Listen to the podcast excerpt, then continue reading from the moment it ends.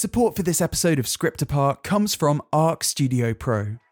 Arc Studio is the screenwriting software used to create incredible shows and movies, such as the acclaimed Netflix animation Arcane. It has a ton of features designed to unlock your creativity on the page, whether you're a seasoned industry professional or a first time writer discovering your voice. Arc is all about minimum distraction and maximum ease of collaboration. There's an outlining whiteboard for mapping out your story, automatic draft management for keeping those scripts safe, and it also offers real time collaboration similar to Google Docs making it the easiest way to run a professional writer's room or just to write that great idea for a script that you have with a friend. Try it today.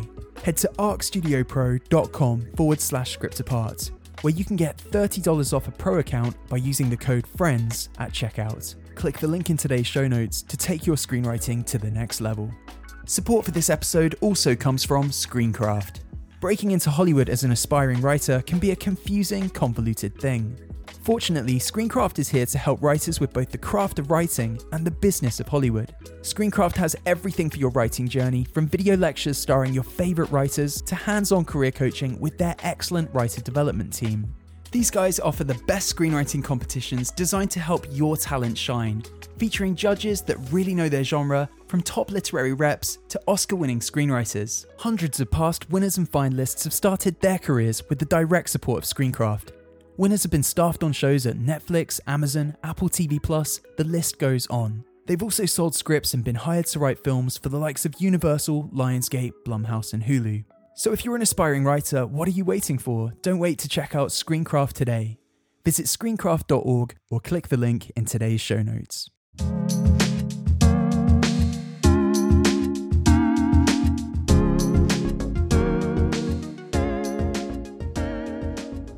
Hey guys, welcome back to another episode of Script Apart. My name's Al Horner, and I hope wherever you're listening, you're having a relaxing festive break. As a very unhinged, axe wielding man once furiously typed into a typewriter over and over again, all work and no play makes Jack a dull boy. And though I may disagree with Jack Torrance in a lot of ways, you know, regarding his violent tendencies, I do think the guy had a point there. So wherever you're listening, I hope you're having a restful Christmas period.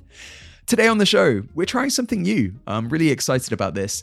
If you've tuned in before, you'll of course know that typically each episode we're joined by an incredible screenwriter as they unpack their first draft of what became a beloved movie or episode of TV.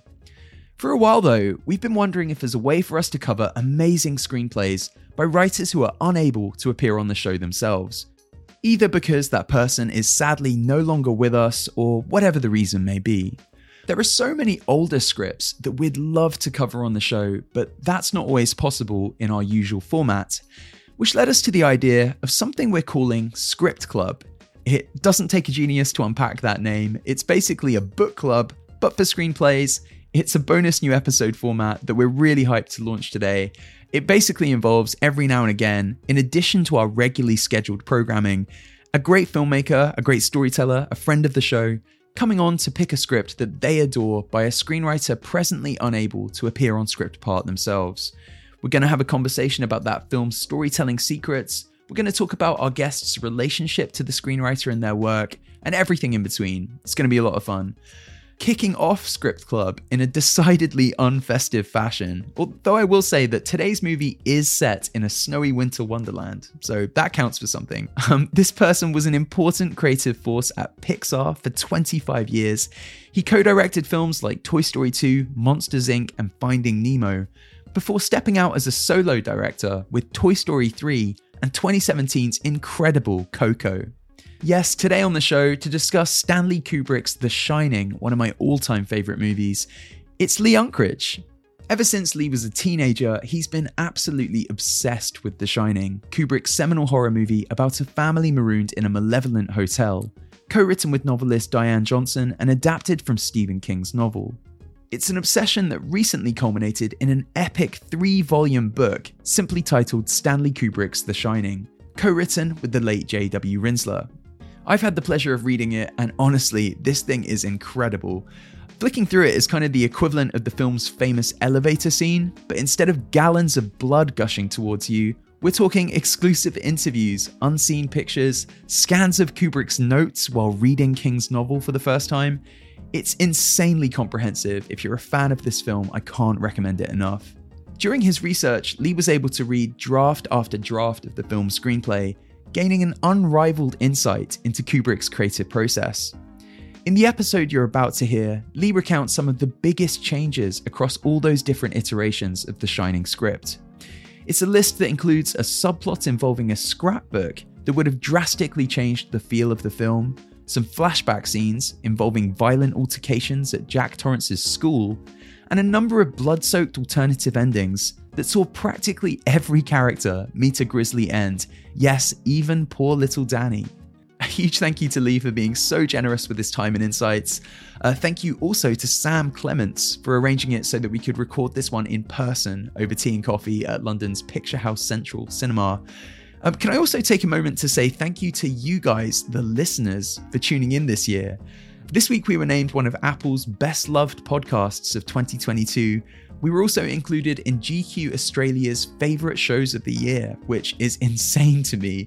Um, the fact that people are listening on the other side of the planet to me is wild, let alone naming us in a roundup of 2022's best podcasts over there. So, thank you. We could not do it without your support. Once again, we really do appreciate all you guys tuning in. Okay, let's jump into it. This is Lee Unkrich on Stanley Kubrick's The Shining. Do let us know what you think about this. As I say, it is a bit of an experiment, something new for us. I really hope you enjoy it.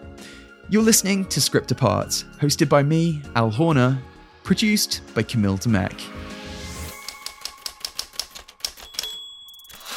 Lee, pleasure to have you with us. Huge congratulations on the book, first and foremost. Um, it's, a, it's a decade long endeavor that I've, I've had the joy of reading recently, and I can, I can confirm is totally worth the wait.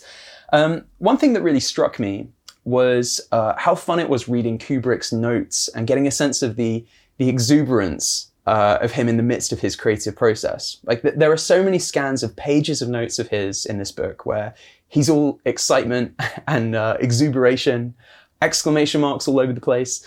Uh, and that's kind of in contrast to uh, the public persona that, that he kind of presented a lot of the time was was kind of getting an in, intimate glimpse at the master filmmaker and the person he really was. Was that one of the real delights for you working on this project for so long?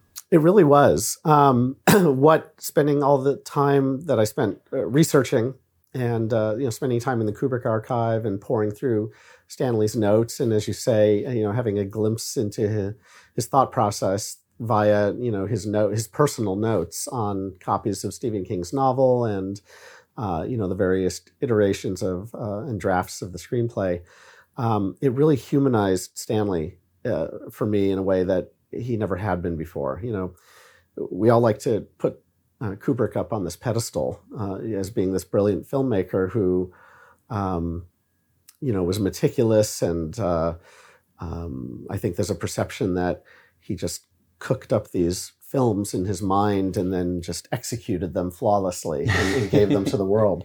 But the reality is, is you know, he was a he was a, a, a creative like any of us, who struggled at times and didn't all have, always have the answers, and that became very clear to me. And in fact, looking through um, you know his notes in the archive, I really saw a lot of parallels to my own work and my own creative process and the struggles that I've gone through over the years as I've developed different stories. And it just shows you that, you know, I don't care who you are, storytelling is very difficult. um, and Stanley, Stanley was no different. Uh, in fact, he was he was actually well into production on The Shining before he even knew how he was going to end the film, which is gobsmacking to me because I, you know, I'm of a mind that I, I, need to at least know my ending. I need an ending and I need to know what I'm painting towards. I, I can't, I couldn't imagine going into production without knowing how I was going to end something. And The Shining is not the only case where that happened with him. Um, Matthew Modine kept diaries during the making of Full Metal Jacket, and you hear the same stories there that Stanley just was kind of tortured by figuring out how to end the film. Um, so, it, very very interesting to to kind of see the vulnerability behind the the genius sheen. what were some of those parallels that you mentioned? Um, just just the notion of uh, not always having the answers and often going down blind alleys. Um, you know, uh, exploring story ideas that don't pan out. um, where you know I've experienced it firsthand. Times where I've you know spent months developing, uh, you know, a, a, a path through a story, only to ultimately realize that I had hit a dead end, and that that wasn't the answer. Um, I never consider it wasted time because uh, I always get to know my characters better in the process. And very often you pick up little things along the way that even though you're backing out and you're going to now head in a different direction in your storytelling, um, there are elements that you can then make use of, you know, as you kind of reconceive. And and I saw the same thing with uh, you know with The Shining, uh, uh, with Stanley. Um, I mean, he, he, I talk about this in the book, but he Stanley talked about the fact that he didn't think a great movie could be made from a great novel because he thought all the the, the, the best novels, uh, the part of why they were great was because of the language and because of the um, the uh, the inner lives of the characters that are things that are hard to express through film. Um, so, in finding The Shining, Stephen King's novel, uh, Stanley really loved the plotting of the story and he loved the situation. But there were a lot of things he didn't like about the novel. And you can see that in his notes on Stephen King's pages. I mean, he, he gives King a lot of credit. You know, you, will see notes where he says, oh, this is a brilliant idea or very clever. Um, but then just as often, you'll see him scribble stupid dialogue or you know, you don't need to say this, you know? So he's, he's already thinking ahead, even when he's reading the novel about how he might adapt it. But it, it, it that said, it, you know, reading the novel and scribbling notes is really just the beginning of the process for him. So to, to take it all back to the beginning, you discovered The Shining, I think, shortly before your 13th birthday, right? Yeah, I was 12 years old. Uh, I saw it in the theater, theaters when, uh, when it came out in 1980. And uh, my mom took me to see it. I didn't know anything about it. I didn't know who Kubrick was. I didn't know who Stephen King was. Um, I don't even know why she took me to it. I don't know if she was aware who Kubrick was. Um, and I'm actually surprised she took me because she had taken me to see another scary film a couple years earlier. And I had had like nonstop nightmares for a full year from that other film. and so the I, I, wish I remembered more about seeing The Shining for the first time. The only thing I really remember is my mom turning to me and asking if I was okay. Yeah. uh, and I was. Um, I, I was just um, completely absorbed by the film. Um, and I, I, do remember in the in the days afterwards thinking about it a lot. And a few days later, um, I purchased a, a, paperback copy of Stephen King's novel. It was the movie tie-in edition. It had Saul Bass's yellow and black um, poster art on the front, and uh, I, I, ended up falling into that novel and, and just becoming completely obsessed with it as well. And I was fascinated by how different it was from the film that I'd seen. You know, obviously shared a lot of common um, elements, but they were very different stories. And I, but I found I kind of was fascinated by both equally and that fascination has endured now for decades. Have you ever been able to pinpoint why? Like that's something that isn't explained in this sort of. The, there's a beautiful introduction to the book in which you talk about your relationship with the film and your your admiration of the craft, but you don't really delve into sort of what you think it was about the story this particular film that, that chimed with you in such a way. Have, you ever got close to the answer for that? Yeah, I thought about it a lot because I mean, even this morning I was talking to my wife and I was like, "This is crazy. Like, why?" why have I been so obsessed with one film for for decades? Like it it just seems so nuts. And, and I have moments where I think, how much time have I wasted from my life just uh, thinking about this film? But I've enjoyed every moment of it. Um, thinking back, I think that when I saw the film for the first time, subconsciously, I think I really related to a lot of elements in it because I'm an only child. My parents uh, had a very um, uh, complicated, messy marriage. Um, there was a lot of tension. Uh, there was a lot of fighting. Um, and then on top of that, I, I, because both of my parents worked, I was home alone a lot, and I had a really vivid imagination. Um, and unfortunately, that imagination often led to dark places. I, I, I, was afraid of a lot of things in my house. I knew what it was like to be alone in a house and be frightened. Um, and so I think seeing The Shining between Danny being an only child, uh, you know, parents that are fighting, being alone in this isolated hotel that has scary things in it, I think it just, it kind of just mainlined right into my psyche in a way that I didn't understand at the time but I, I really think that's probably a big part of um, because and because it happened at kind of a formative moment. You know, I was 12 years old. I was I was just on the cusp of maybe becoming the person who I am now, mm. and um, I think all those things together conspired. It was kind of like a perfect storm. And how did it intersect with uh, you then kind of developing a sense of I want to be a storyteller, I want to direct films? Well, that really came out of. I, I also mark The Shining as being the first film that I can remember seeing that I wasn't just watching some entertainment on screen.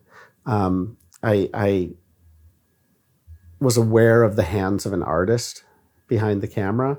So the more that I grew interested in The Shining, I then, of course, started to seek out other Kubrick films.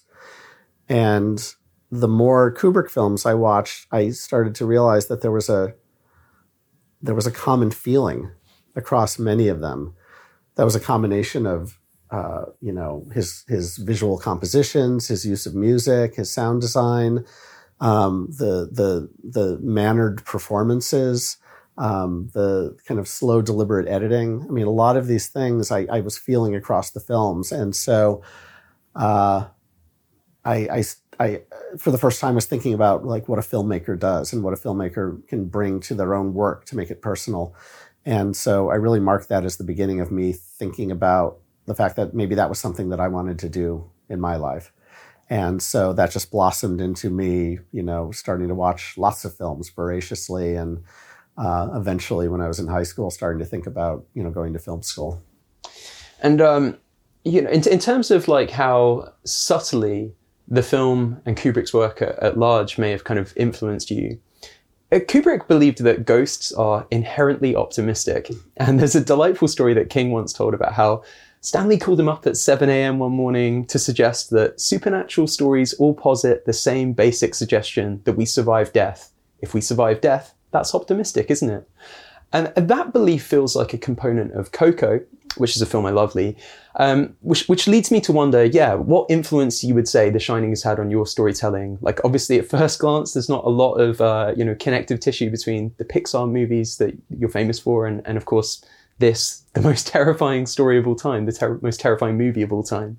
But yeah, perhaps there's, there is some sort of some way that Kubrick and his approach to movie making and storytelling has been something you've been able to apply to your own work. Well, certainly in terms of his craft, he's had a big influence on me. I mean, I find myself all the time, whether I'm aware of it or not, making choices that I, if I, if I'm to stop and think about it, um, I know that they were probably influenced by Kubrick.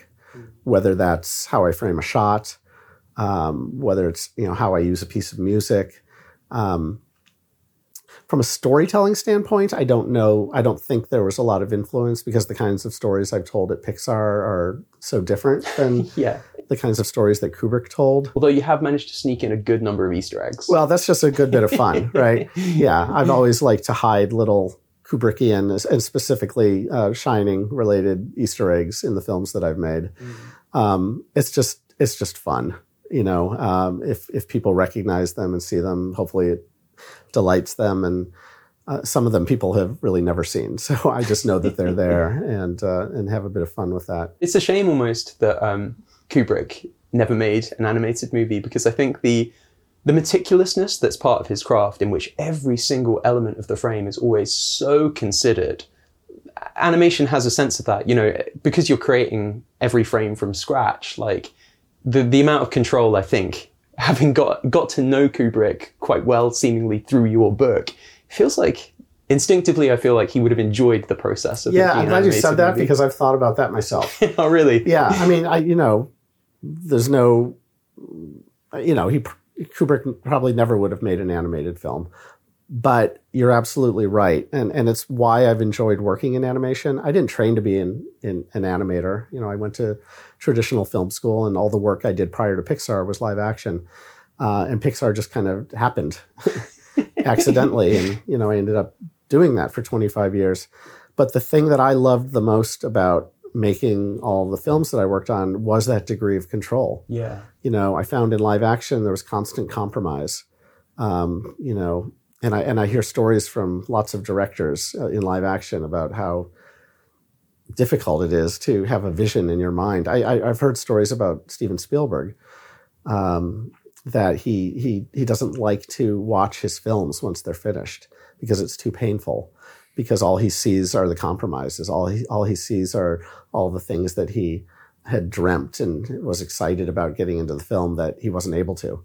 Um, and I, I, found with my films at Pixar that, I, for the most part, whatever I dreamt up, whatever I wanted on screen, I could get on screen, and I could hone it and shape it. And you know, my crew has sometimes called me a control freak, uh, which some people might see as a negative. I see it as a positive. Um, and you know, Stanley was a control freak, certainly, but in a good way. I mean, he had a vision and he had high standards for himself, and he pushed everyone around him to meet those standards. Which again, you get very much a sense of in this book. The, the book is very focused on the making of rather than analysis of what The Shining is about. And I'm aware that kind of that approach was steered by, you know, ever since you were a kid, there's been this scarcity of information about how about how The Shining was made. I'd love to ask though, as someone who knows this movie and its creation inside out, what you make of the fact that it that it has become this kind of like cinematic psychological Rorschach test of sorts. You know, all these decades later, people are still interpreting it in all these different ways, and it, it sounds like that was by design. Kubrick was was really compelled. I discovered from the book by by Freud's concept of the uncanny. Um, so yeah, w- w- how would you describe the way in which like the longevity of this film is in is in part informed by yeah the mysteries surrounding it and the mul- the multitude of ways in which it can be interpreted and, and viewed through different lenses. Well, I I, I, think most of that comes from all the ambiguities in the film and all the unanswered questions. Um, that combined with the fact that that people have a belief that every last thing, every frame in a Kubrick film is there by design. So if something doesn't make sense, people say, "Oh." That must be by design. And then they want to dive into that and, and dissect it and try to figure out what Kubrick was thinking or what he was trying to say. And I think very often Kubrick himself probably didn't know. Yeah. I mean, I, I there's an anecdote in the book where uh, Stanley shot a shot and then kind of turned with a wink to a crew member and said, "Let's let the fil- French film critics figure that one out."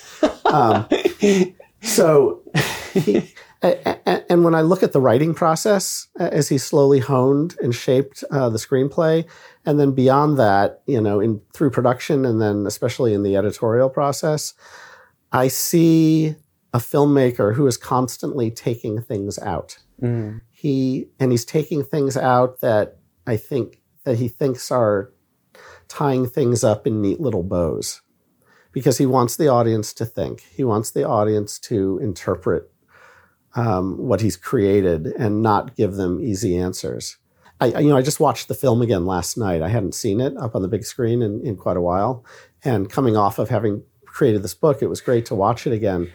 And uh, there's a little side note, but um, Steven Spielberg uh, graciously wrote the foreword for the book. Yeah, uh, which I'm very happy about. And he says something at the end of his foreword. Uh, he says something to the effect of, "You must read this book."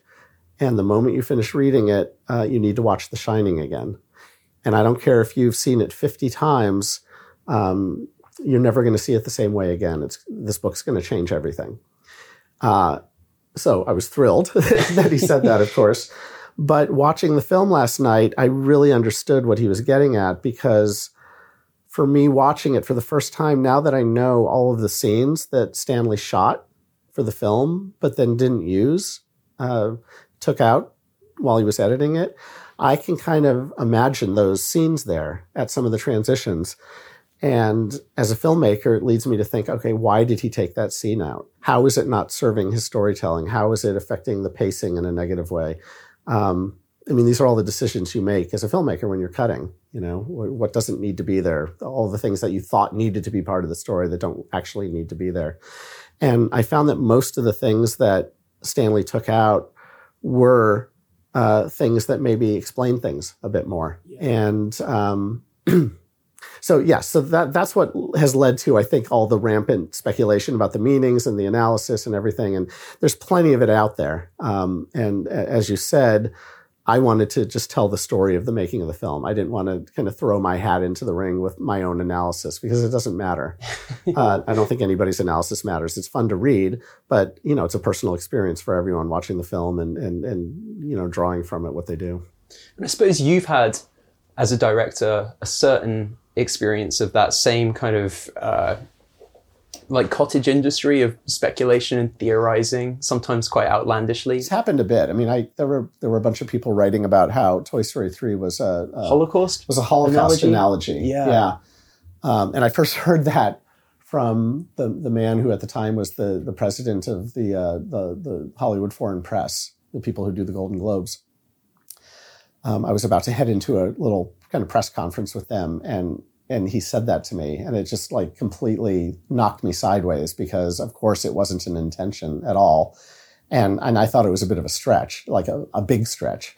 But the more i saw people writing about it i just i found it interesting. And uh, i think it's cool. I think it's cool to put art out into the world. And you know once once you've released it once you've finished it it's it's kind of no longer yours um, it belongs to all the individuals who watch it and and and draw from it what they want to draw from it, and it it doesn't matter, frankly, yeah. whether you know the fact that I didn't intend something at all or wasn't even thinking about it or maybe put an idea into a film subconsciously it doesn't matter that uh, that it wasn't intentional because it can still be part of um, how people digest the film.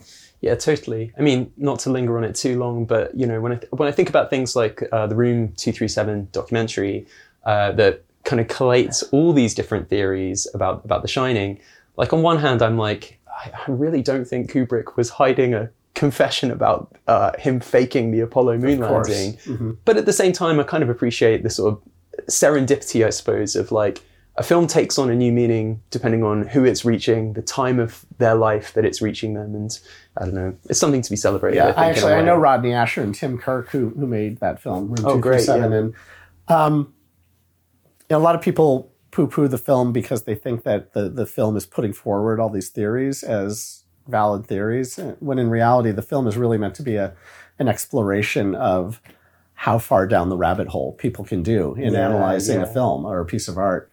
Um, so yes, I mean um, most of the ideas in that film are, are, completely crazy, but they're not all crazy. And here's the thing: here's the thing that is tricky.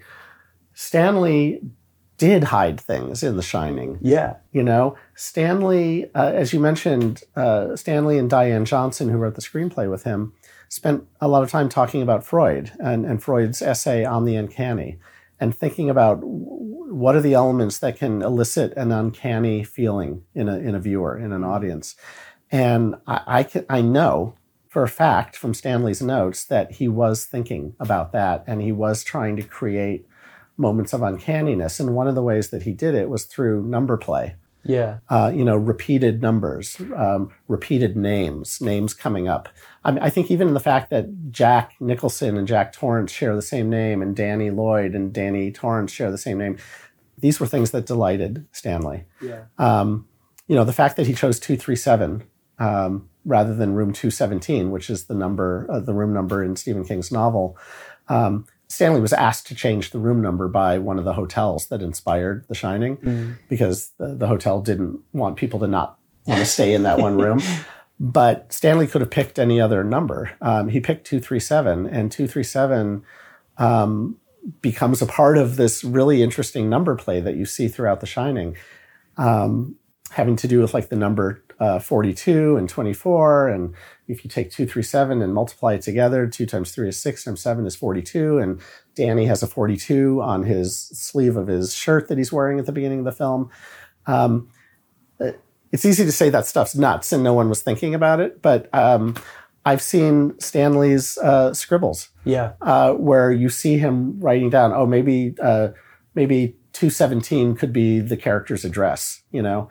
Um, he he was writing some of these things down. I even see a moment where he delights in the fact that his initials SK are the same as Stephen King's SK. Yeah, yeah. So he was thinking about these things, and the fact that he was put definitely putting some things in opens the floodgates for people wanting to think that everything that's in the film was by design. yeah, it is interesting, and that's one of the joys about you know going back to these early early documents where it's all very much in its early days as a as a project. You start to see the intentionality, and so for example, you know one of the grand theories about about the film, or one of the things that's captivated people, is the sort of this sense of like there's some sort of comment perhaps being made about uh, America's past because there is all this sort of Native American design. Now, from from the earliest outline, um, he's he's writing that on the page and he's describing the sort of Native American motif of the design of the hotel and all these kind of different things. Maybe that's a good place to begin as we kind of like delve into some of the the actual scenes and some of the elements of the movie itself. That that whole motif, like this idea that um, there the Overlook is it was built on uh, a Native American uh, Indian Indian burial, burial ground, yeah. I think he says. Mm-hmm. So there's a narrative purpose to it. As someone who's got to know the film so well over the years, like, do, you think it was also was there some sort of expression there? Was there something that Stanley was exploring uh, thematically? Do you think? Well, again, there's no way of knowing for certain. I, I, have talked to Diane Johnson about it, and she said they did have conversations about, uh, you know, the Native American genocide, and and and they did talk about it. She didn't tell me that they were talking about it in terms of like how is this going to influence the story. It was more that they would have conversations about it, which led her to believe led her to believe that it was something Stanley was thinking about it, even if he wasn't going to articulate those ideas specifically in the film um, you know, it, it, was something he was thinking about, and it did drive decisions all across the film, from production design um, through, uh, you know, th- there's a whole element in the in the in the novel that Stanley actually made part of the film and ultimately took out, where uh, Jack Nicholson's character finds a scrapbook an old scrapbook that kind of contains newspaper clippings outlining the the uh, or recounting the sordid history of the Overlook Hotel and all the violence that happened there. And um, I recreated uh, a bunch of those uh, clippings in as part of this Taschen project because the original scrapbook no longer exists. Um, but a lot of the ephemera and um, text and clippings in progress exist in the in the Kubrick archive. And what I found was that a lot of the early articles um, have to do with uh, you know Indian burials and and you know finding bones on the property and um, you know uh, murders happening involving uh, Native Americans, and so he, he, was definitely thinking about it. I can't speak to you know what his interest was, or uh, I mean, a lot of people have talked about it, but I, there's of course no way of knowing uh, you know what Stanley w- was getting at. If anything, I just think it was it offered in, on some level a bit of an explanation for why there are ghosts at the Overlook, or you know what it is about the Overlook that makes it this nexus of uh, kind of paranormal activity. And actually, you mentioned Diane there. We should we should speak about Diane because she had, she had a great great influence on this on this uh, on this film. Um, I've never managed to track down a copy of the Shadow Never, The Shadow Knows, which mm-hmm. is the novel which compelled Kubrick to to hire her to co-write The Shining. Um, for a second, he was even contemplating adapting that book instead of The Shining. Well, yeah, Diane Diane says that. I haven't seen any other um, evidence that yeah. that was the case, but that is what Diane says. That Stanley had been considering her novel as well. Um, that is a kind of a paranormal story. Um, and, and Diane at the time was also teaching a, a course on um, uh, Gothic uh, horror literature. Um, so, you know, Stanley loved surrounding himself with um, great thinkers, and, and, and, you know he was a great thinker himself. And um, I think I think the two of them were really evenly matched. Diane had never written a screenplay before, yeah. and so she came into that situation really I think not knowing quite what she was getting into. Um, but uh, she loved the process, and and you know she talks in the book about how much she learned by sitting with with Stanley and and uh, you know going through the process of taking a novel and kind of ripping it down to its studs and then rebuilding it as a as a film story, which is a very different kind of a story than a novel. Um, and uh, she saw some parallels to her own writing process, but a lot of things were very new. Stanley, very much by that point, had a, a method. He had a methodology for um, kind of beating out his stories and working uh, kind of in outline form for a very long time before they ever got to writing any scenes. And uh, regardless of whether Kubrick really was exploring adapting The Shadow Knows, it, it, it's certainly true that he was looking for, he was voraciously consuming books, looking for the, the next story he could adapt. What do you think it was about The Shining that, that chimed with Kubrick, despite his his slight disregard for King's writing? We've obviously talked about how like he recognized that it was a great story. He loved the plotting of it. Mm-hmm. Um, the kind of the party line is that Kubrick wanted to explore something gothic, having had designs on on making a horror movie since he was since he was a teenager. I think the the line in the book that I really liked was uh, about how he as a teenager, I think, had designs on, on making a movie so scary that if you managed to sit through it, you got your money back which is really fun. True story, not as a teenager, but it was when he was a kind of a young filmmaker. Oh, I see. Yeah, right, yeah. Um, yes, he, he wanted to, yes, he had that idea of, of doing that. Um, I, you know, Stanley was interested in working in any genre. You know, his family would come to him, his daughters would come to him and say, Dad, you should make a musical or you should make a kids' movie. And his response was always, Great, give me a story, hand me something. You know, what should I do? uh, what's going to be interesting. So he was open to anything, and he never really wanted to repeat himself. I mean, that that was definitely part of his calculus mm. when he was trying to find a new property.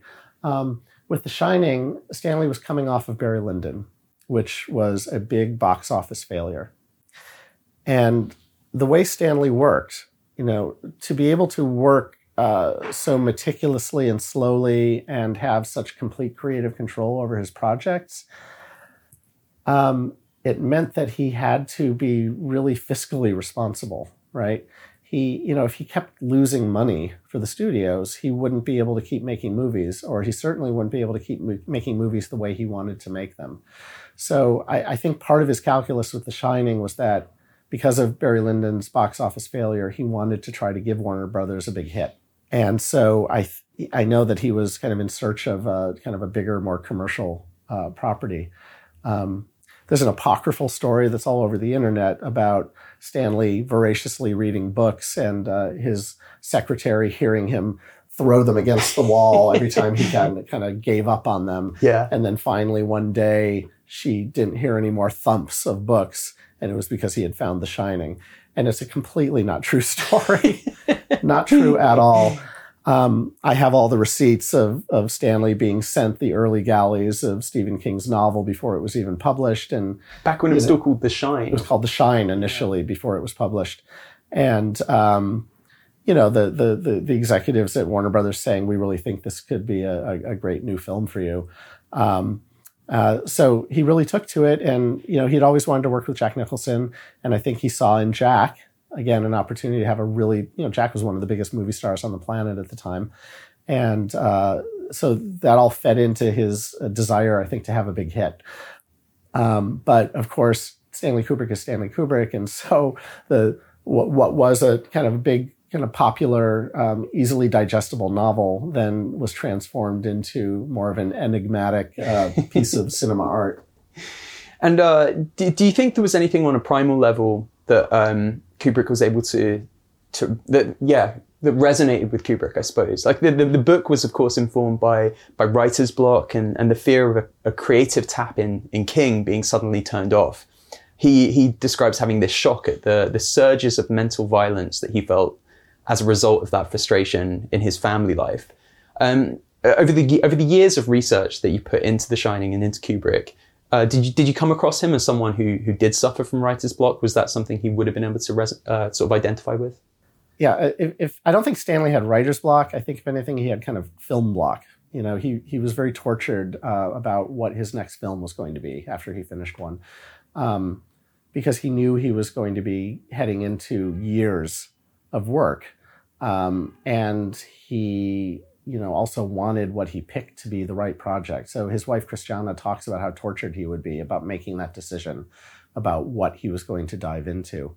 Um, with The Shining, interestingly, um, one of the biggest changes that that he made from Stephen King's novel was kind of the relationship between Jack and Wendy and what that dynamic was. And Stanley really kind of reinvented that that relationship um, in a way that you know Stephen King was very angry about it, and a lot of fans of King's book didn't like the changes that Stanley made. But I think Stanley was just pursuing ideas that were interesting to him. Even back then, um, Stanley was uh, had been kicking around and thinking a lot about the source material that would ultimately end up being Eyes Wide Shut. He was very fascinated with the idea of marriages and um, and the dynamics of marriages, and I think he saw in The Shining an opportunity to explore that a little bit in his own way. Um, you know, I think he liked the idea that this was a marriage that was already greatly in trouble before the movie even started, and traveling to the Overlook really was just kind of the the hair that breaks the camel's back.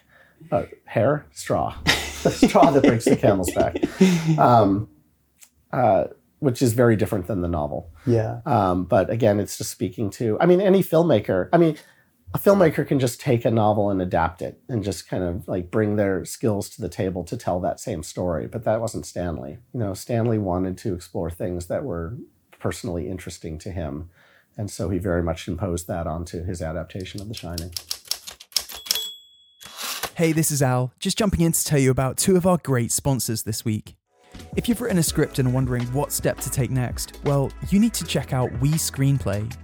We Screenplay not only offers amazing free resources for emerging writers, like virtual events where your questions are answered by leading Hollywood professionals, it's also the industry's number one script coverage service. With incredible 72 hour turnaround and format specific feedback tailored to your specific goals, We Screenplay is used by thousands of writers in every phase of their career, from first time writers to Oscar winners. So if your script is ready to go, check out one of We Screenplay's labs, where dozens of writers have been repped, optioned, and staffed as a direct result of their real life industry meetings and hands on workshops. Don't stay stuck, We Screenplay wants to help. Head to WeScreenplay.com to find out more, or click the link in today's show notes. Support for this episode also comes from Arc Studio Pro. Screenwriting to me is all about immersion. I want to stay immersed in that dreamy, fantasy like state while I weave my story and craft my characters. I don't want to be distracted by anything, and I certainly don't want to be thinking about text formatting. Arc Studio Pro understands that. It's so intuitive, it has a minimal and, dare I say, beautiful interface that allows me to stay completely focused on the story I'm trying to tell. To take your screenwriting to the next level, visit arcstudiopro.com forward slash script apart, where you can either download a free version or get $30 off a pro account to unlock its full host of amazing features. Use the code FRIENDS at checkout to get that discount. That's arcstudiopro.com forward slash script apart. Okay, let's get back to the conversation. Kubrick once said that uh, I would say King's great ability is in plot construction. He doesn't seem to take great care in writing. It seems like he writes it once, reads it, maybe writes it again, then sends it off to his publisher. Kubrick was quite the opposite from the sounds of it. And uh, I, I, know that you pored through many, many drafts of The Shining as part of your research, Lee.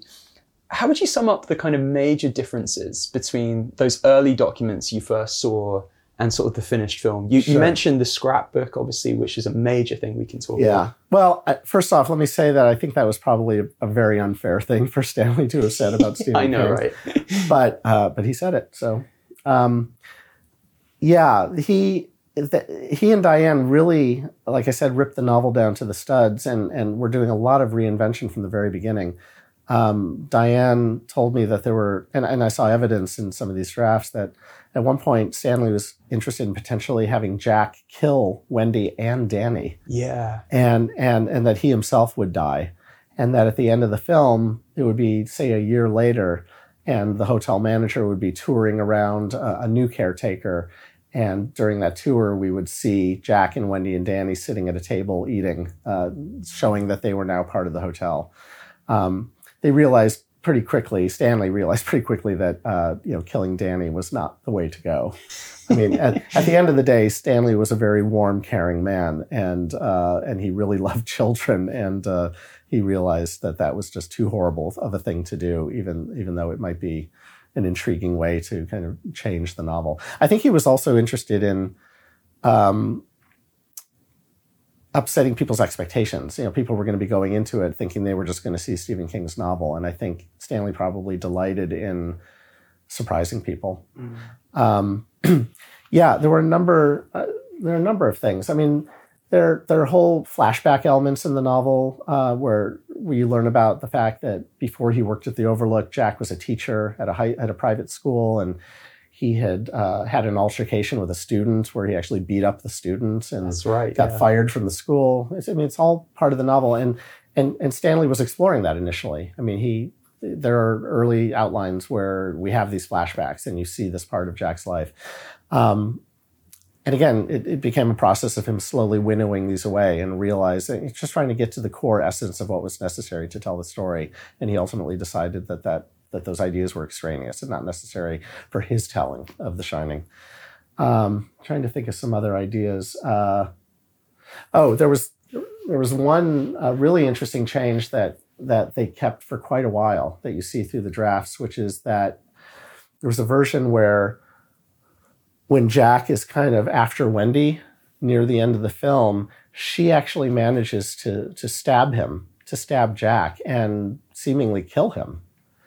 Um, and and all of that storytelling at the end of the film is intercut, as it is in the film now, with Scatman Crothers' character Dick Hallorann making his way to the Overlook, being this kind of um, knight in shining armor who's going to show up and kind of rescue everyone.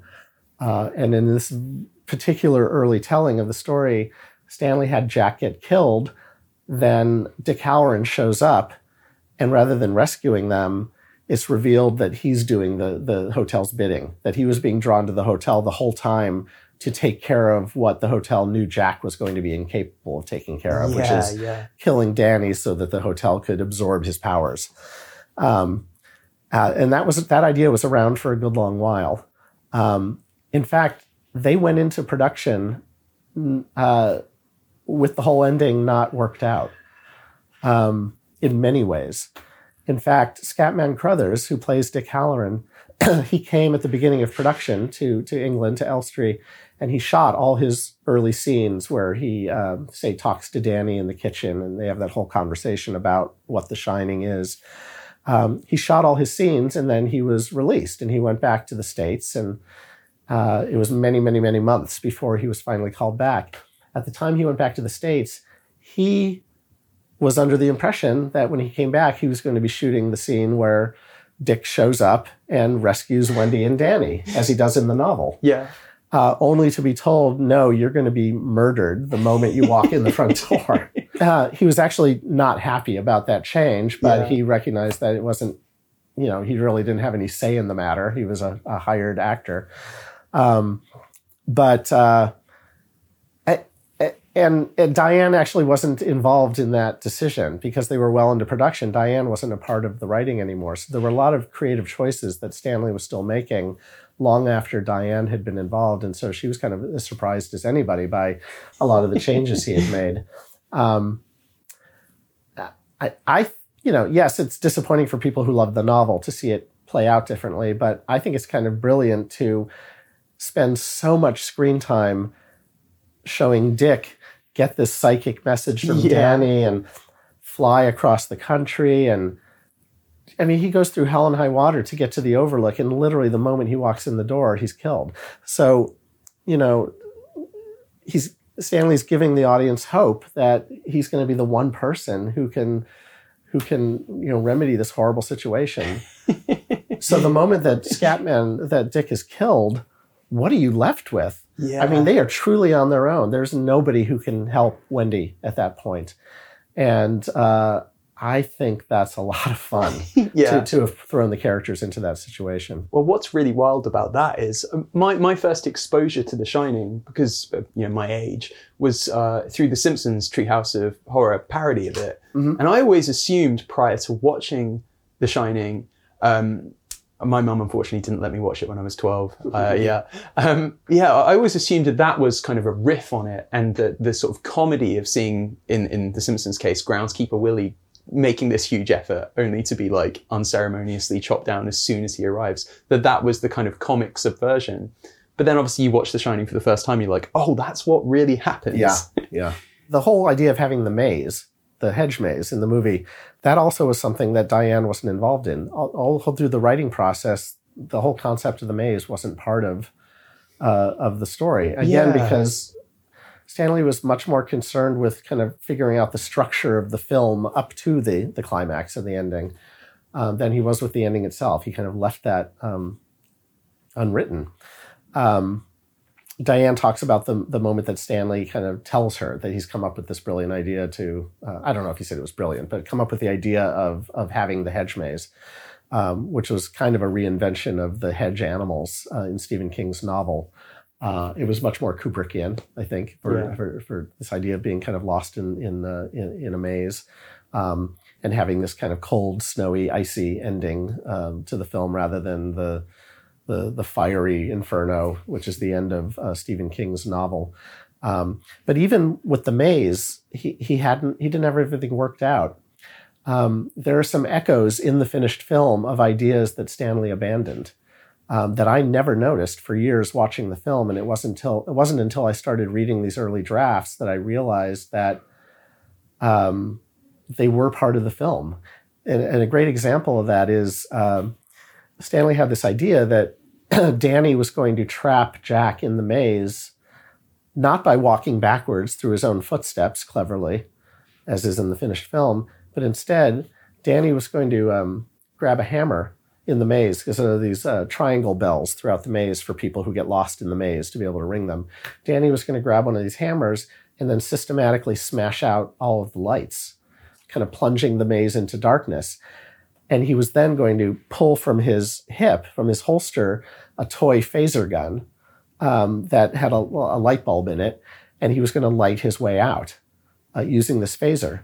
So when you watch the film now, right from the very beginning, the very first scene where you see Danny and Wendy um, eating lunch, there's you can see the phaser sitting on the table. it's right there. And then later, when Danny and Wendy go into the maze for the first time to explore it during the day, Danny has a, a, a holster on on his hip. You can, if you look for it, it's right there Yeah, and it's there because Stanley was trying to plant the seeds um, to allow the climax to work, the climax as he envisioned it. So at some point, he abandoned that idea late in the game and, and ultimately came up with the idea of Danny walking backwards through his own footsteps to confuse Jack. Um, but he had already shot, you know, the whole front part of the movie. So, you know, he's not going to change it. So he just he left it as is. And it's this kind of very i love it. It's this very intriguing odd echo of another version of the movie that's right there in, in the same finished film. And the same holds true for the scrapbook. Yeah, you know the scrapbook was a big idea in the novel. Um, that that this this jack would kind of mysteriously find this scrapbook that had the whole history of the overlook and he would be drawn into it and that was part of his enchantment that's actually something that diane Johnson really rused that that that Stanley had removed that, um, and she didn't agree with that choice at all. She thought it was a, like a, vital element to show the beginning of Jack's transformation. And I, I don't know that she's wrong. I don't think she's wrong because when I watch the film now, one of the one of the criticisms people often have is that Jack starts kind of going nuts seemingly out of nowhere. It just kind of happens, and it happens kind of abruptly. Um, and it, it wasn't always that way. I mean, this scrapbook and him being drawn into it and sharing it with Wendy, there were many scenes shot having to do with the scrapbook. And by removing it, he, he did he does leave everything much more ambiguous. And maybe he thought that was fine. Maybe he thought it was fine for it to be completely ambiguous uh, why Jack was going nuts. Like it, he didn't want to say definitively that it was the hotel doing it. Maybe Jack always had that within himself. yeah, Uh, I think he liked that again that it wasn't an easily answered question. But back to the scrapbook, when when uh, Stanley decided to remove that as a story element, he had already shot a lot of the movie. So again, when you watch the film, from a certain point on, suddenly there's a big scrapbook laying on Jack's writing desk. yeah, You can see it; it's right there. And not only is it there. There are scenes like the scene where Wendy comes in and interrupts his writing, and Jack kind of really cruelly yells at her the angle on Jack, the bottom third of the frame is the scrapbook in the foreground. Stanley framed it that way intentionally, you know, to show that the, the, the kind of the power that this this this scrapbook in the hotel was having over him. Um, but it's not a story element anymore. So it's kind of gone. And again, you're left with these kind of odd echoes, ghosts of a, another version of the film. That was a big thing that I found fascinating in dissecting the, the, the process of creating the film. Well, yeah, one, one thing you definitely get a sense of reading the initial outline, then watching the finished film as I did last night, you know, the ambiguity that we keep mentioning, it's so carefully honed. So in, in the in the outline from early on, as you, as you alluded to, there's that flashback in which um, uh, Jack gets into a physical altercation with one of his students. There's also kind of a bit more sort of uh, the film's a bit more front loaded in uh, Danny in terms of the supernatural elements. Danny has this this sort of seizure earlier on in the film, a trance where he um, he sort of has all these visions. Now in the finished film, the, the, taking out that physical altercation where we see that Jack has this capacity for violence, the question becomes much more amplified of like, well, is it the hotel that's making him crazy and making him violent, or is there something innate in him that's violent? And similarly with the supernatural stuff, you know, uh, the, the only kind of moment in the finished film, I think, where you can inarguably say something supernatural has happened there is when the freezer door opens. So, um, but even then, you don't see it happen. Yeah, it's a sound. It's off screen. yeah, yeah. Um, yeah. I mean, when asked after the film came out whether he thought the ghosts were real in the film, Stanley did answer on a few occasions that yes, he did. He believed that this wasn't, he didn't say it this explicitly, but that it wasn't just stuff happening in Jack's head, but that there actually were ghosts in the hotel. He, yeah. he did, he did believe that. Um, but he, yet he still left a lot of things ambiguous. That moment where Jack is let out of the larder, uh, which, as you said, is the first moment where something is actually physically happening that's helping the character. In the finished film, you just hear the disembodied voice of Grady off screen talking to him. And when the door is opened, you're just hearing the sounds of it. So he's not, Stanley's not being explicit. However, when he shot that scene, and I have stills of this in the book, he actually filmed Grady on the other side of the door in his tuxedo, having his whole side of the conversation. And as it was originally scripted, but I don't think they shot this, when Jack was let out, he was going to find Grady not there, but the axe on the table, like left for him. Because there's no explanation in the film about where he gets the axe. He just suddenly has an axe. So again, it's like choice after choice after choice of how do we strip away spoon feeding a story to the audience? How it was very intentional to to leave many many things uh, ambiguous, even to the end of the film. Uh, there's famously uh, there was there was an epilogue to The Shining uh, that Stanley shot where uh, we see Wendy in the hospital, Wendy and Danny at the hospital. And Stuart Ullman, the manager of the hotel who interviews Jack at the beginning, he shows up and goes and talks to Wendy and basically says, I know you told all these stories about what happened, but we, you know, everyone was up there and they didn't find anything, uh, which leaves her kind of feeling gaslit. um, so he shot that scene, and he was, by all accounts, he was very indecisive about whether it should be in the film or not. During the editorial process, it was in, it was out, it was in, it was out, and as it was told to me, his daughter Vivian ultimately um, uh, convinced him to leave it in. And so The Shining was released in limited release uh, in New York and um, uh, Los Angeles, and it had that scene. So there are people who saw that scene in the film when they first went to see The Shining. But a few days into the release, Stanley finally changed his mind for good and said, No, I don't want that scene in the film. And so he hired editors to uh, go to every theater in each of those cities to physically cut the scene out of the film. it's kind of unprecedented. I've never heard of a story like that That's before. Wild. Changing a film after it's been released in that way. Yeah. Um, uh, so it's been this kind of long forgotten scene that uh, you know he, he supposedly destroyed and uh, nobody's ever been able to see it again. I actually got my hands on some images from that scene that nobody's ever seen before that are in the book that uh, should make diehard Shining fans very happy. Um, the other thing I just want to touch on whenever I talk about the film with people in the UK, it's very interesting because people in the UK have long seen a different version of The Shining. Yeah. Than yeah. I grew up with, that I saw in the US. And it's because after The Shining was released in the US and got a lot of bad reviews, I think Stanley maybe panicked a little bit and, and second guessed himself. Um, that film was, was cut right up to the bitter end, right before the release. So he was very rushed in the end.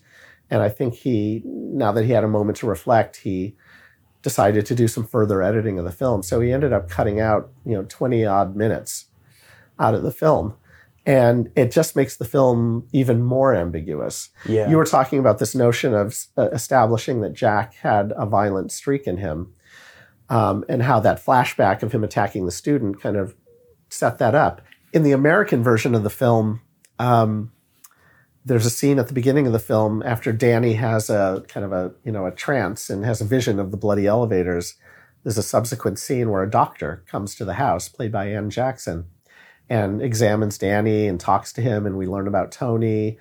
And she then has a conversation with uh, with Wendy out in the living room, and Wendy ends up telling um, the doctor a story about how uh, Danny had injured his arm. He had dislocated his shoulder. And when the doctor asks how that managed to happen, Wendy kind of reluctantly and with embarrassment explains that Jack did it to him. Yeah. Um, and it's a, I, I think it's a really powerful scene. And I, I personally think it's very important to have a seed of knowing what Jack has done in the past and what he's capable of. I think it gives a, a, a certain tension. And by removing that scene completely, I've watched the, the UK cut. I actually find it a bit confusing and maybe too ambiguous. Yeah. Um, you know, kind of, it just makes it that much more difficult to understand Jack's descent into, uh, you know, becoming kind of nuts. Um, but you know, I talked to Leon Vitali, who was uh, Stanley's longtime assistant, who sadly just passed away a few months ago. And I said, well, which version was Stanley's, which was the definitive version in Stanley's mind? And he said, the UK cut, definitely. That was the one he was ultimately happy with. And I said, well, then why does the US version still exist? Like, why didn't he just, why, why are all the versions on video um, the, the, the American version in America? And he said that Stanley had a philosophy that whatever version of a film, of one of his films that came out in a certain territory, that was to always be in perpetuity that version of the film. So it's the only one of his films where there are two versions. And I don't even know that there are any other films. Maybe there are, but I don't know of any where there are two versions of the film that simultaneously exist. We, we talked a little bit about Wendy. Um, one, one of Kubrick's earliest notes when assembling the kind of galleys of King's novel was that Wendy could be strong. She could get satisfaction from Jack's failure and problems. She doesn't leave him because she needs to feel his weakness and frustration. And a, a moment ago, you said about how fascinated Kubrick was by the idea of marriage. And um, it seems like here, uh, in his kind of earliest vision for the for the film, that maybe there was a bit more of a kind of like uh, back and forth between the two in terms of like their, their struggle it seems like an idea that maybe got sandpapered down a bit. Um, can you tell A me lot, about yeah. yeah. Can you tell me about sort of like the iterations you saw of Wendy as a character and, and why you think it kind of panned out that way? Yeah. Uh, I, I mean, I don't know that I can speak to the why of it all because that's ultimately in Stanley's head. Yeah. Um, but in, in Stephen King's novel, Wendy is a very strong, self assured character. Um, and when they started doing the adaptation, when Stanley and Diane started doing the adaptation, she remained a strong character. And, and, like you said, there there was more of an equal back and forth between the two characters. And actually, through much of the writing that Diane did on the film, uh, Wendy remained a, a, a, pretty strong character. Um, and Diane actually wrote a lot of Wendy's scenes. Um, when Diane's time on the film came to an end and she went home, it was a it was a long time before she then came back uh, to do a little bit more work and to see the film, uh, uh, you know, starting into production. And she was kind of dismayed to find that Stanley had continued to work on the script and had stripped away a lot of that strength out of Wendy. Uh, and and also in the casting of Shelley Duvall, you know, you know somebody who's kind of meek and um, you know we definitely don't see her as a, as a strong woman though ultimately at the end it needs to be said that she, she does save her son. Yeah. Right? So she she does triumph in the end uh, despite everything. Um, yeah diane diane talks a lot about how she she feels that that was a mistake um, to winnow wendy's character down to um, someone who who who doesn't have that strength. As to the why, you know, I really don't know. I mean, one thing Stanley would talk about is that he ultimately thought that Wendy's character needed to be someone who the audience hated a little bit, despised a little bit. Really? Yeah, and, and that was part of why he cast Shelley. He like he want I think he wanted her to be a bit irritating, and and for you to not understand why someone like Jack Nicholson would be married to uh, uh, to to a, to a character like her, to a woman like her. Uh, and again, I don't I, I, wish I could say why. I wish I could give you that definitive answer, but there was clearly something that was, um, I, you know, here, here's one thought. At the end of the film, you know, Shelley, uh, Wendy is basically running around trying to save her son, and she's frantic and crying and distraught. Um, and a lot of people criticize that. But I think what Stanley was trying to do was um, not give the audience any hope. You know, by creating a character who's so put upon, and uh, who's so browbeaten, um, you don't really have any faith that she's going to be able to do anything to remedy the situation mm-hmm. and that she's not going to have the strength to save her son. That's just a thought. That, that Stanley did that in an attempt to kind of make the audience feel pretty hopeless by the time we got to the end of the film about how things were going to work out. But as I said, she she does ultimately triumph. And uh, I'd be remiss not to ask about the the elevator sequence and sort of your discovery of uh, yeah how that came to be in the film. It's such an iconic, not just it's not just an iconic piece of the film. It's an iconic piece of cinema at this point. How much of your adoration for The Shining it stems from just how stunning that image is of the blood pouring out of the elevators. And uh, yeah, what did you learn over the course of making the book about that sequence? Well, yeah, it's absolutely a very powerful, iconic image. And interestingly, um, it was one of the very last things shot yeah. on the production. Um, one of the very interesting things to me reading all the different iterations of the screenplay is that I think the screenplay for Stanley was all about structure and dialogue. When it comes to purely visual components, visual storytelling, there's very little in the script. Um, when he talks about Danny having a vision, he, they just write things like Danny has a horrific vision. He didn't know what it was going to be yet. yeah. Uh, and you see that all throughout. And a lot of the purely visual uh, scenes, with a few exceptions, are, are, are not worked out. They're just kind of written about very broadly. Um, a lot of that was just in Stanley's head as he came up with these ideas, and he didn't even communicate them with people until he was ready to execute them. So Diane claims that uh, that Stanley told her about this idea of having blood pour out of the elevators early on. Um, she's the only person who uh, who I heard that from. Um, but when when it did come time to finally execute it, uh, yeah, I mean it was a it was a, a a gargantuan task to figure out how to do it technically. You know, I talked to Alan Whibley, who was in charge of special effects at that time on the production, and you know, they had to build these special tanks behind the elevator doors that that could hold that huge volume of blood, and um, it wasn't really blood, but fake blood.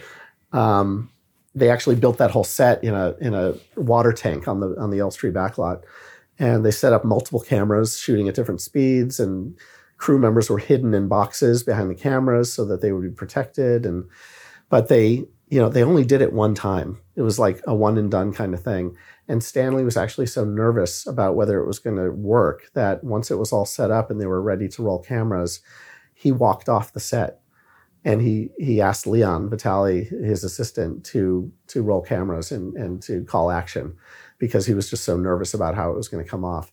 And uh, they did it and it worked beautifully. And, uh, you know, Stanley was ultimately very, very proud of how it came out. And it's a fun little moment in the book because Leon Vitali describes uh, Kubrick as being kind of like a proud little boy that his uh, that, that, this idea that he came up with uh, you know was executed so brilliantly and we've we've uh, we've listed some of the different uh, iterations of the ending. There's even a moment in the book where you describe how Kubrick had inquired about sort of buying a hotel so he could blow it up.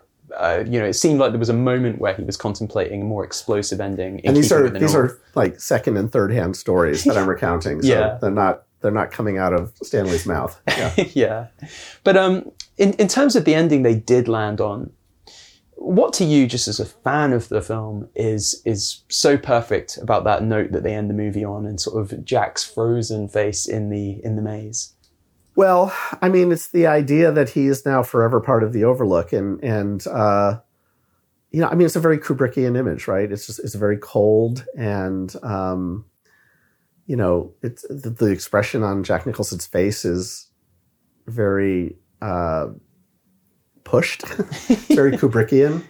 Uh, he's almost cross-eyed. Yeah. In that moment, um, I found something in the Kubrick archive that nobody's ever seen, and I've had to kind of figure it out myself because I've spoken to Les Tompkins, the art director. I've spoken to any number of people about this, and nobody has any re- recollection of it. But there's a moment early in the film where Jack is wandering around the, the hotel with writer's block, and he ends up wandering into the hotel lobby, and he approaches um, kind of a model of the maze, and he's staring down at that maze, and Kubrick cuts to a direct overhead shot, not of the maze model sitting in the lobby, but almost like a maze in Jack's mind. It's it's a much larger, much more elaborate version of a maze. And the camera just slowly, slowly zooms in on that, and you ultimately realize that we're actually seeing a tiny Wendy and Danny walking around in the middle of the maze. Yeah, yeah. It's a very, it's it's just such a cool shot, and it just speaks of kind of what's starting to happen in Jack's mind. So, what I discovered in the archive is that they actually took that same kind of oversized, overly elaborate maze and they created a, a snow encrusted version of it. I have frames in the book of this snowy version of the of the maze, and sitting in the middle of it is a tiny frozen Jack. Oh wow! and so, uh, just through all of my spelunking and analyzing, I think that I, I don't know if Stanley ever actually used it. He, he definitely shot it. I don't know if he ever even put it in a cut, but the sequencing would have been that um, after uh, we see Jack kind of collapse in the maze at night and and it, you know, is just kind of being over overcome by the cold. Um, Stanley's original intention is that we were going to cut to a wide shot of Jack frozen in the snow and slowly zoom in on his face and finally find him there. He ended up only using the last bit of that shot, which is just the, the, the, the close up of Jack Frozen. But I think his intention was to then cut or dissolve, perhaps, to this overhead version of this tiny Jack in the maze, which would then slowly widen to see him just like lost in the in the labyrinth. and that would then transition to the hospital epilogue. So interesting idea. I don't think he. I, I, don't. I don't have any record that he ever used it because nobody remembers it. But he did shoot it. oh, it's such a perfect ending. Um, so Lee, we spoke at the beginning, kind of off off air, about how um, about yeah, what it's like to complete a decade long project like this. Um, and where it leaves you now and where it leaves your relationship with this film. And you, you mentioned that uh, you're very curious to see what happens now in terms of your relationship with your film. Your wife is very, very curious. um, in terms of like, uh, yeah, sort of being able to draw a line under this movie, having having made something so exhaustive in its chronicling of, of the kind of creative process behind it do you feel now that like uh, you know have you have you started to look ahead? Have you started to think about what your next project is? You obviously kind of like left pixar in 2019 on a massive high having uh, you know released coco a few years previously. Um, yeah what does the future look like for you? So finishing this book culminates you know 10 years of work but it also culminates over four decades of obsession with this film I don't know what life is going to be like for me regarding The Shining after this, having done this. I mean, I've, I've created my my my opus work. I've I've I've done something productive with my own personal crazy obsession. So I, you know, I don't know. I live in fear that new photos will come to light, or new stories will come to light that are not a part of the book. But hopefully, that won't happen. My wife, as I mentioned, is very curious to know what life after The Shining is going to be like. Um, she would often joke that I needed to write a book about the making of the book because even the, the, the, the, development of the book over the years had a lot of twists and turns and many junctures at which it was nearly completely derailed. Um, she she saw me as Jack a bit, kind of typing away uh, with the all work and no play pages in the creation of the book. And since I actually do own one of the axes from the film, and it's in our house, that that uh, that's quite unnerving for yeah, that, that's probably a bit unnerving for her. Um, so yeah, in terms of The Shining, you know, I, I I I think this is probably the end of that road, which is strange. In terms of my other work, um, you know, I yeah, I did. I left Pixar a few years ago after 25 years um, of very very hard work, but very rewarding work. Um, I just I needed to slow down my life a bit. I think you know, we many people you, you hit an age where you start to become aware of the time that you have left, and you think long and hard about how you want to spend that time. And so I made a choice to step off the merry-go-round and. Uh, you know, I spent a lot of time with my son before he finally went off to college, which was lovely. Uh, my wife and I have, in many ways, kind of reinvented our marriage and our relationship. Um, it's just, it's been really lovely to just stop and live and be a human. Yeah. And not be in the daily rat race of making film, which I mean, I love film, it's my life, but I need to, I need to be a human as well. So I think I will now that this project is done, I imagine I'll get antsy at some point and want to create again. Uh, but I don't have any plans right now, and I and I really like that I don't have any plans right now. It it it, it disappoints people to give that answer because you know I'm flattered that they like the movies that I've made and they want more, um, and and perhaps that'll happen.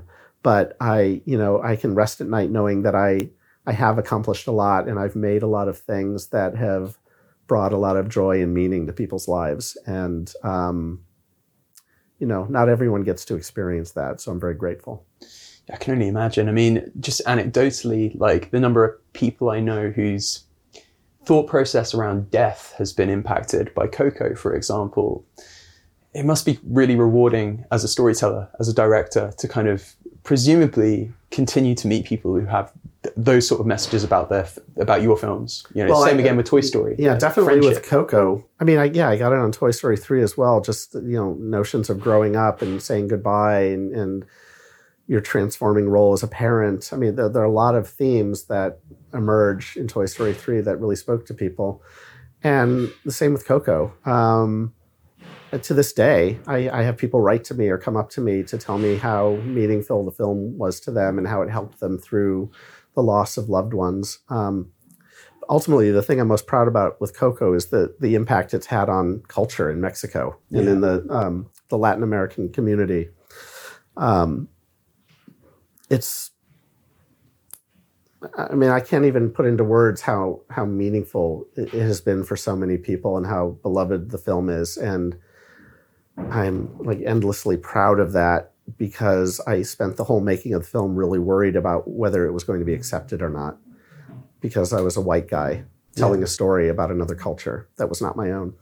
Um, and I, I, I, I, took every step that I could to immerse myself, to surround myself with cultural, cultural advisors, to do everything right. Every decision I made in that film was made through the lens of whether it was culturally um, respectful mm. and accurate and it was a lot of work. It was it was like kind of like making two movies. It was all the difficulty of just developing a story, which is already very difficult, but also having to you know run it through those other filters, um, and the fact that the movie was so embraced. I mean, for for a good long while, Coco was the biggest movie ever in Mexico. I'm not just talking about animation, like of all movies, it was the biggest movie beyond Avengers films, beyond anything and uh, like I never could have dreamed that that was going to be the case while we were making it. Um, and not just also the fact that it, it, it has given an opportunity for uh, children all over the world to look up at the screen and see somebody who looks like them when that doesn't ha- happen very often. Yeah. Uh, especially in a big, you know, Disney you know, studio film. So, yeah, I think after Coco, I had a bit of a mic drop moment in my mind. It ended up being so rewarding that I didn't, I felt like I didn't want to try to chase that again. Yeah, that makes sense. You know, if, you know, if I do anything, my attitude now is if I'm going to make something, it needs to be something that I feel needs to be in the world. I don't just want to make disposable entertainment. I don't want to just make another movie to tell another story. I want to I want to make something that's going to move the needle a bit and and kind of has earned its place being in the world. That's my personal attitude. Well, two things to pick up on there. Number one, I have no idea how you managed to make a film that would involve that much exposure to the song Remember Me, because I, I'm just obliterated every time I hear that song. I don't know how you manage to get through every day having to hear that piece of music and, uh, yeah, not crumble to pieces. The second thing to say, I suppose, is um, it sounds from that that, like, when you talk about not chasing that again because it was such a high, do you think, like, um, your next project, as and when it may happen, do you think then it might be live action? And do you also think, like, having written this book and having such affection for The Shining, that you'd ever do a horror movie? I would love to do a horror movie. I would be very intimidated by the prospect of doing a, a horror movie. The, the only horror films that I really, really like tend to be ghost stories. Yeah. You know, I mean, I grew up watching slasher films and loved all that growing up, but I don't I, I don't really watch movies like that now. I think once you become an adult and have kids, you maybe get a, a, a bit of distaste for that. Um, but I, I, like really good ghost stories. That's why I like The Shining. Some of my other favorite films are The Orphanage. Uh, I know you had the the screenwriter on your podcast. I listened yeah. to it. I loved it. Um, I love the movie The Others, uh, The Innocents. Um, another favorite of mine is The Babadook, which is not a ghost story, but um, here's the thing. If like when I look at these films, the common thread for me, and it I guess it does relate to the kinds of stories I've chosen to tell in my own films, is uh, I like a good fright. I like to feel unsettled and and scared, but I need an emotional component as well. Um, sadly and interestingly, The Shining doesn't fit that. Yeah, The Shining is not an emotional film. Although there is one moment in The Shining that affected me last night in a way that uh, had never affected me before, and I can circle back to that. Yeah. But um, yeah, I mean, uh, the orphanage just destroys me every time I see it. I'm just like a, a weeping mess at the end. It's so powerful. Same. Um, and I I so admire and the screenwriter. I, sorry, I don't remember. Sergio G. Sanchez. Yes, yeah, he, he talks about that in, in his interview with you kind of the the, the delicate task of making a, a frightening film that is also you know heartbreaking and emotional. Most horror films don't have that component, and the ones that I like do. They're very few, and I think if I were to make something, it would have to be, it would have to fulfill that. Yeah. So I'd be uh, threading a needle bit a bit if I were to try to do that. In terms of whether I would do a live action film, yeah, sure. Um, I, I, I would be uh, happy to do that. And I did do some live action early in my career. I got very spoiled at Pixar and in animation by working in a medium where there are very few compromises. You know, whatever I could dream up, I could execute. Whatever camera move, whatever uh, set, anything. I mean, it's it's there. There are almost no compromises to be had, and that's not the case in live action. Live action is constant compromise and uh, and that can be good because good ideas, good new good ideas can come out of um, you know technical limitations or location limitations or whatever. Um, yeah, I would maybe do that, but again, it, it, would need to be something that I felt needed to be in the world. and oh, just to, to, circle back to yeah, that's what I was going to ask. Yeah, I actually got a little teary at one moment in The Shining last night, which uh, really surprised me. There's a moment later in the film where Wendy is in the apartment, uh, kind of fretting. I believe it's after. No, it's prior to the scene where she discovers Jack's pages, and, and you have the whole scene with the bat on the staircase. There's a scene where she's kind of pacing in the apartment, fretting, trying, you know, talking out loud th- through ideas of what she can do. Like, how can she save Danny? How can they get out of there? And in the midst of that, all of a sudden you start hearing this really creepy voice coming from the next room, which is Danny saying red rum again and again for the first time. And Wendy rushes in and Danny's sitting up in his bed and he's in this kind of catatonic state, uh, just saying red rum over and over again. And Wendy's trying to shake him out of it. Uh, you know, again, really upset, like what the hell is going on with my kid? And Danny stops and he turns to her with this very empty, cold look. And in his Tony voice, he says, Danny's not here, Mrs. Torrance. And and freaks Wendy out, like what the hell is happening?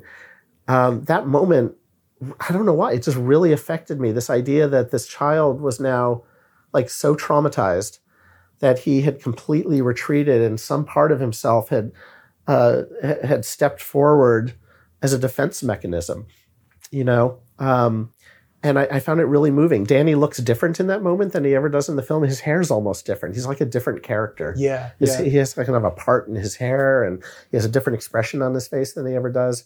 And I don't know, there was just something watching that I really felt for Wendy in that moment of, on top of all the other trauma she's already been going through.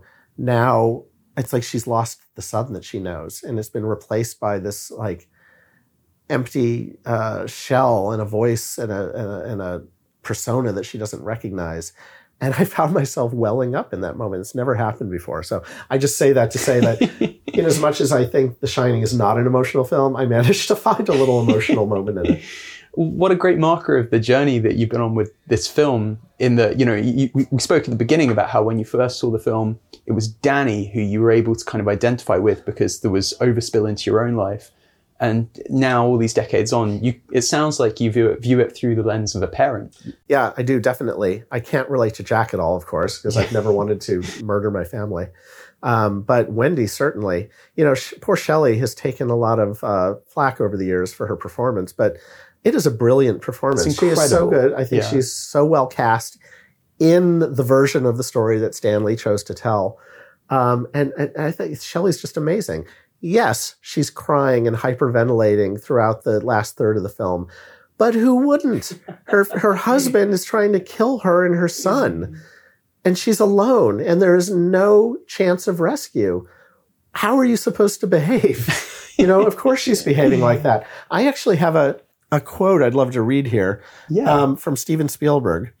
Uh, this was something he said to me that um, didn't manage to make it into the book or the foreword, but um, I I just really like it, uh, and I plan to read this to Shelley. I'm I'm going to visit Shelley and give her a copy of the book once it's released, and I'm I'm going to tell her this because it's so great. Spielberg said. Ultimately, the only thing in the story that can save little Danny is Wendy. But Wendy seems weak, so all the suspense for me is will Wendy be strong enough to stand up to Jack and save her son? And that's why Shelley Duvall's performance is, I think, equal to Jack Nicholson's. Her performance is as good as Jack's, and Jack's is as good as Shelley's. You know, poor Shelley, you know, was given a Golden Raspberry Award for Worst Actress the year uh, The Shining came out, and it's been recently rescinded yeah. uh, by so. them um, because you know people believe how she was treated poorly on the set, which is great, greatly exaggerated, completely exaggerated from the truth. But regardless, they should rescind that because you know I think Shelley did a really, really great job, and she did exactly what was asked of her Mm. in that film, and uh, and I, I I think she did a you know heartbreaking, really uh, beautiful job of it. Well, Lee, we should wrap things up because you have an exciting afternoon ahead, don't you? I am. Uh, this afternoon, I'll be going out to Childwickbury, uh, Stanley Kubrick's estate, and we're going to be having kind of the official unveiling party uh, for the book. Um, most of the Kubrick family will be there. Uh, uh, some of the actors from the film, Lisa and Louise Burns, who play the. Grady twins, Yeah, will be yeah, there. yeah. They're lovely. I love the life they live now. Well, it's funny, you know, I spent years trying to find them. Yeah. and I finally found them, and they said, "Oh, we've we've always been here," but they they weren't living a public life. It's a very Shining. fitting way to put it. Uh, but uh, now they very much embraced and, and enjoy that that uh, you know 45 years later, you know, people love uh, their roles. uh, some of the crew members will be there as well, and it'll be really fun to share the book with everybody and kind of celebrate uh, it coming out into the world. Yeah, well, it's a huge, huge accomplishment, Lee. And just as a fan, I'm I'm so grateful that you've made it. Thank you so much for coming on the show today, man. It has been such a blast. As I say, this is uh, this is the first time we've done an episode where uh, we're not talking with the, with the screenwriter responsible for a film. It's been something new for us, but it's been an absolute delight. So thank you very, very much. Oh, good. It was fun uh, talking with you. Thank you.